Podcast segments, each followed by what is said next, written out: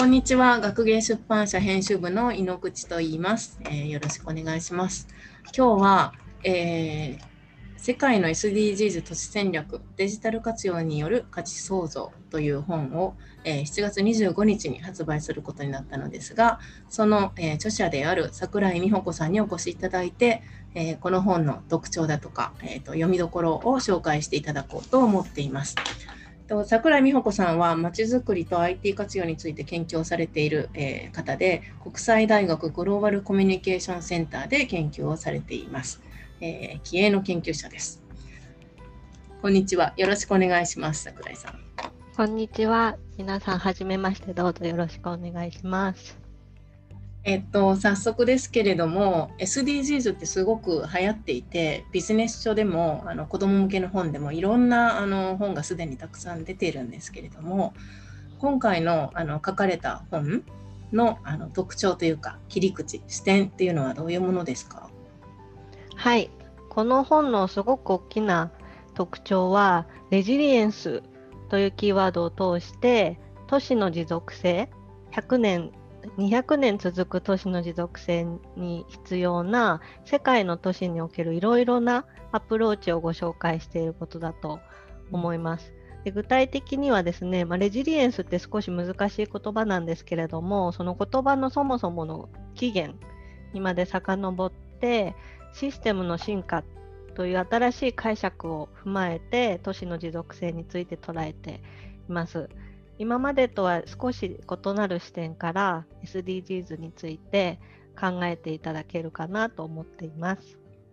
そうですね都市戦略をあの20集めてきて比較している本っていうのは確かに今まで出てないですよね。うん、えーと、いくつかあの本の中でも挙げられてますけどキーワードがあるんですよね。はい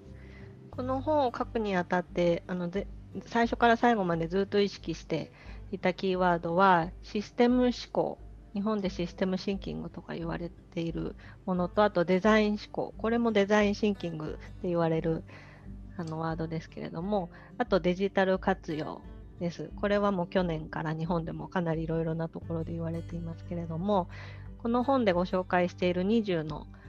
あの事例世界のいろんな都市における戦略の事例にはこれらのキーワードに基づいた持続可能性の達成に向けた具体的な実践例だとかアイデアがたくさん集まっています。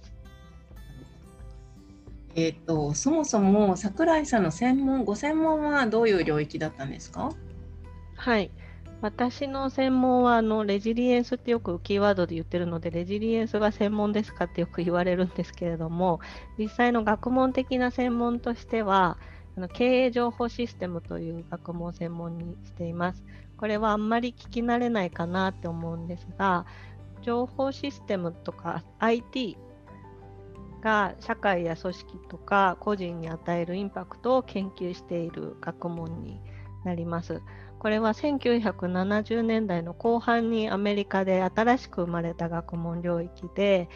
もともとのベースは経営学なんですけれども、そこに理工学のエッセンスを取り入れているかなり学際的な学問です。で日本であまり皆さんも聞いたことがないかなと思うんですが世界的に見ますと特に今アジアを中心に研究者の数が爆発的に増えている分野になっています。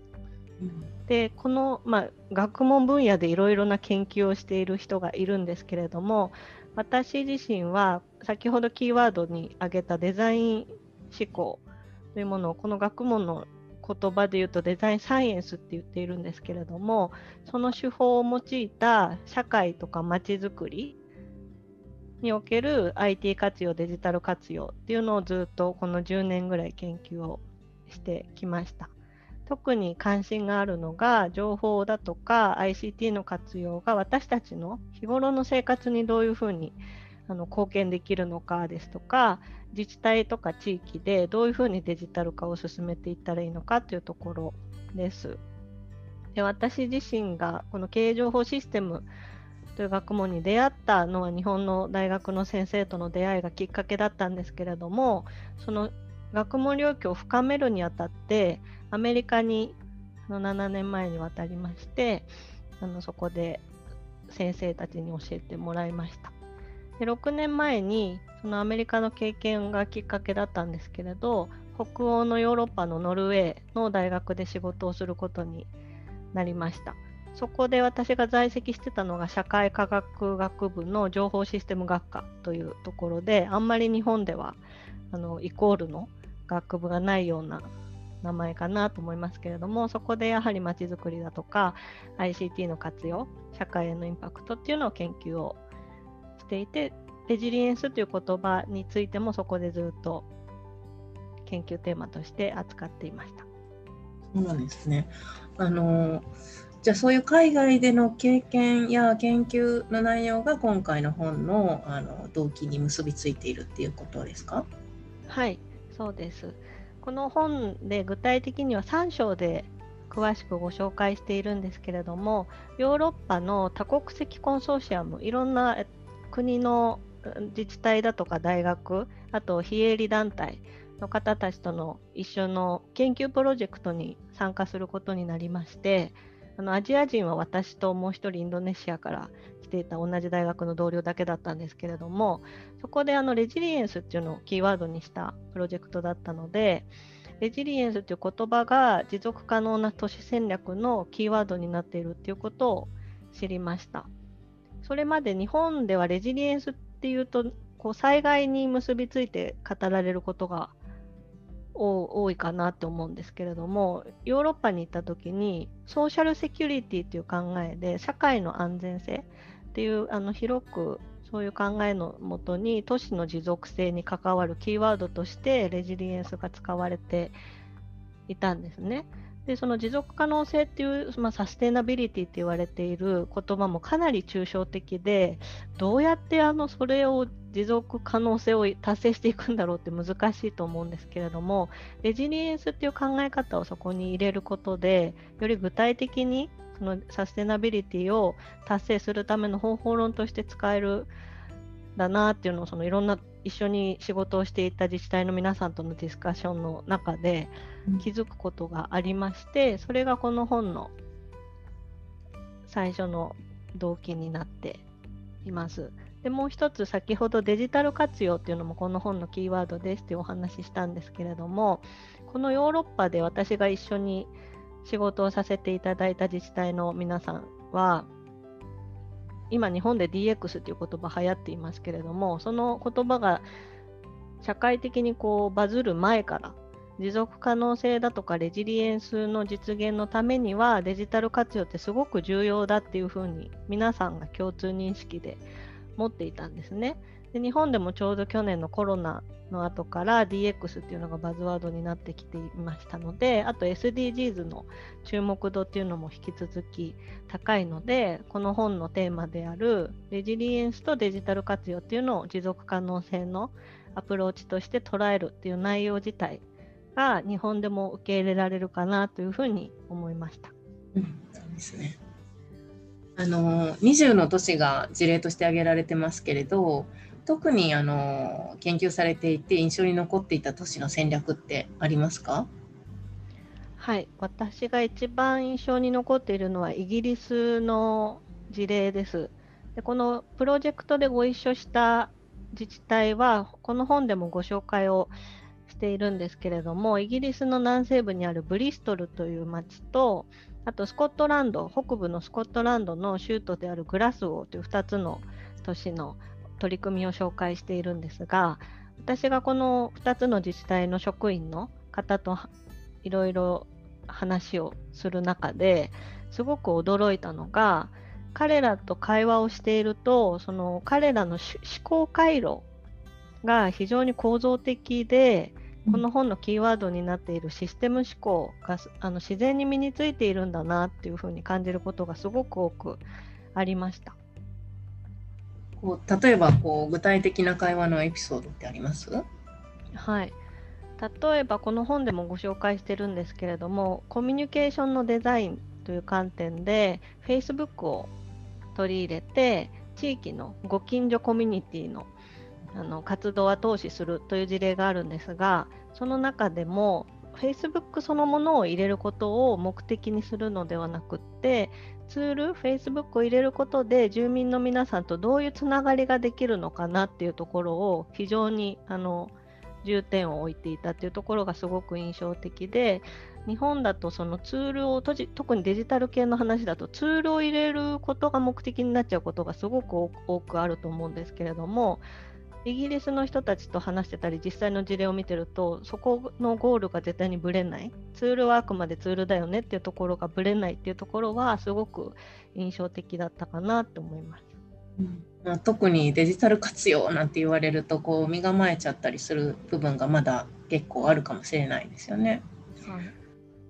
えー、っとそれじゃあ、あの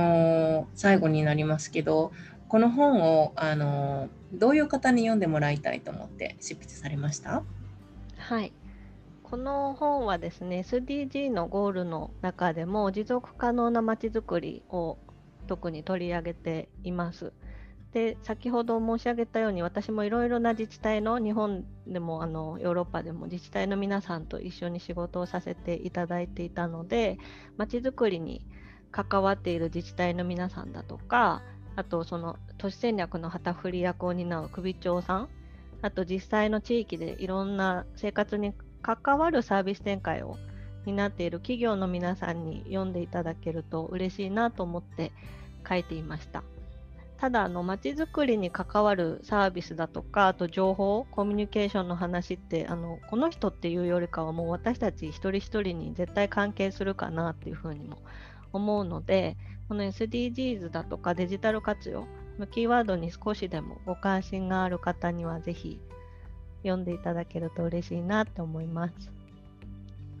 はい。え、ー、と、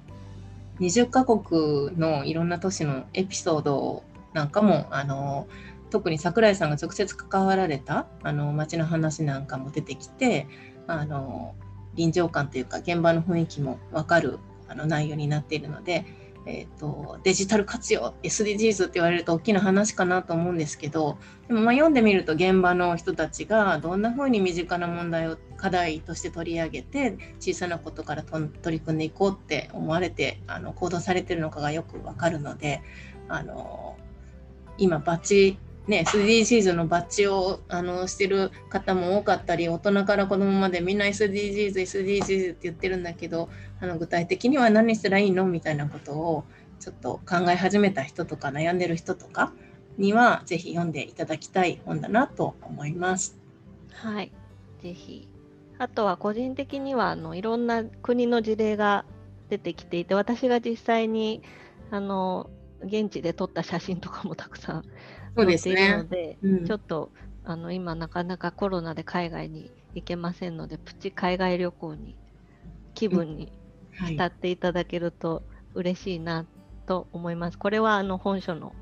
目的ではないんですけれど、うんうんうん、そういう観点でもあの見ていただけるとその学生さんだとか学校であのいろんな世界の都市の事例を教えていらっしゃる先生なんかにも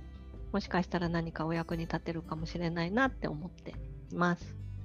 はい、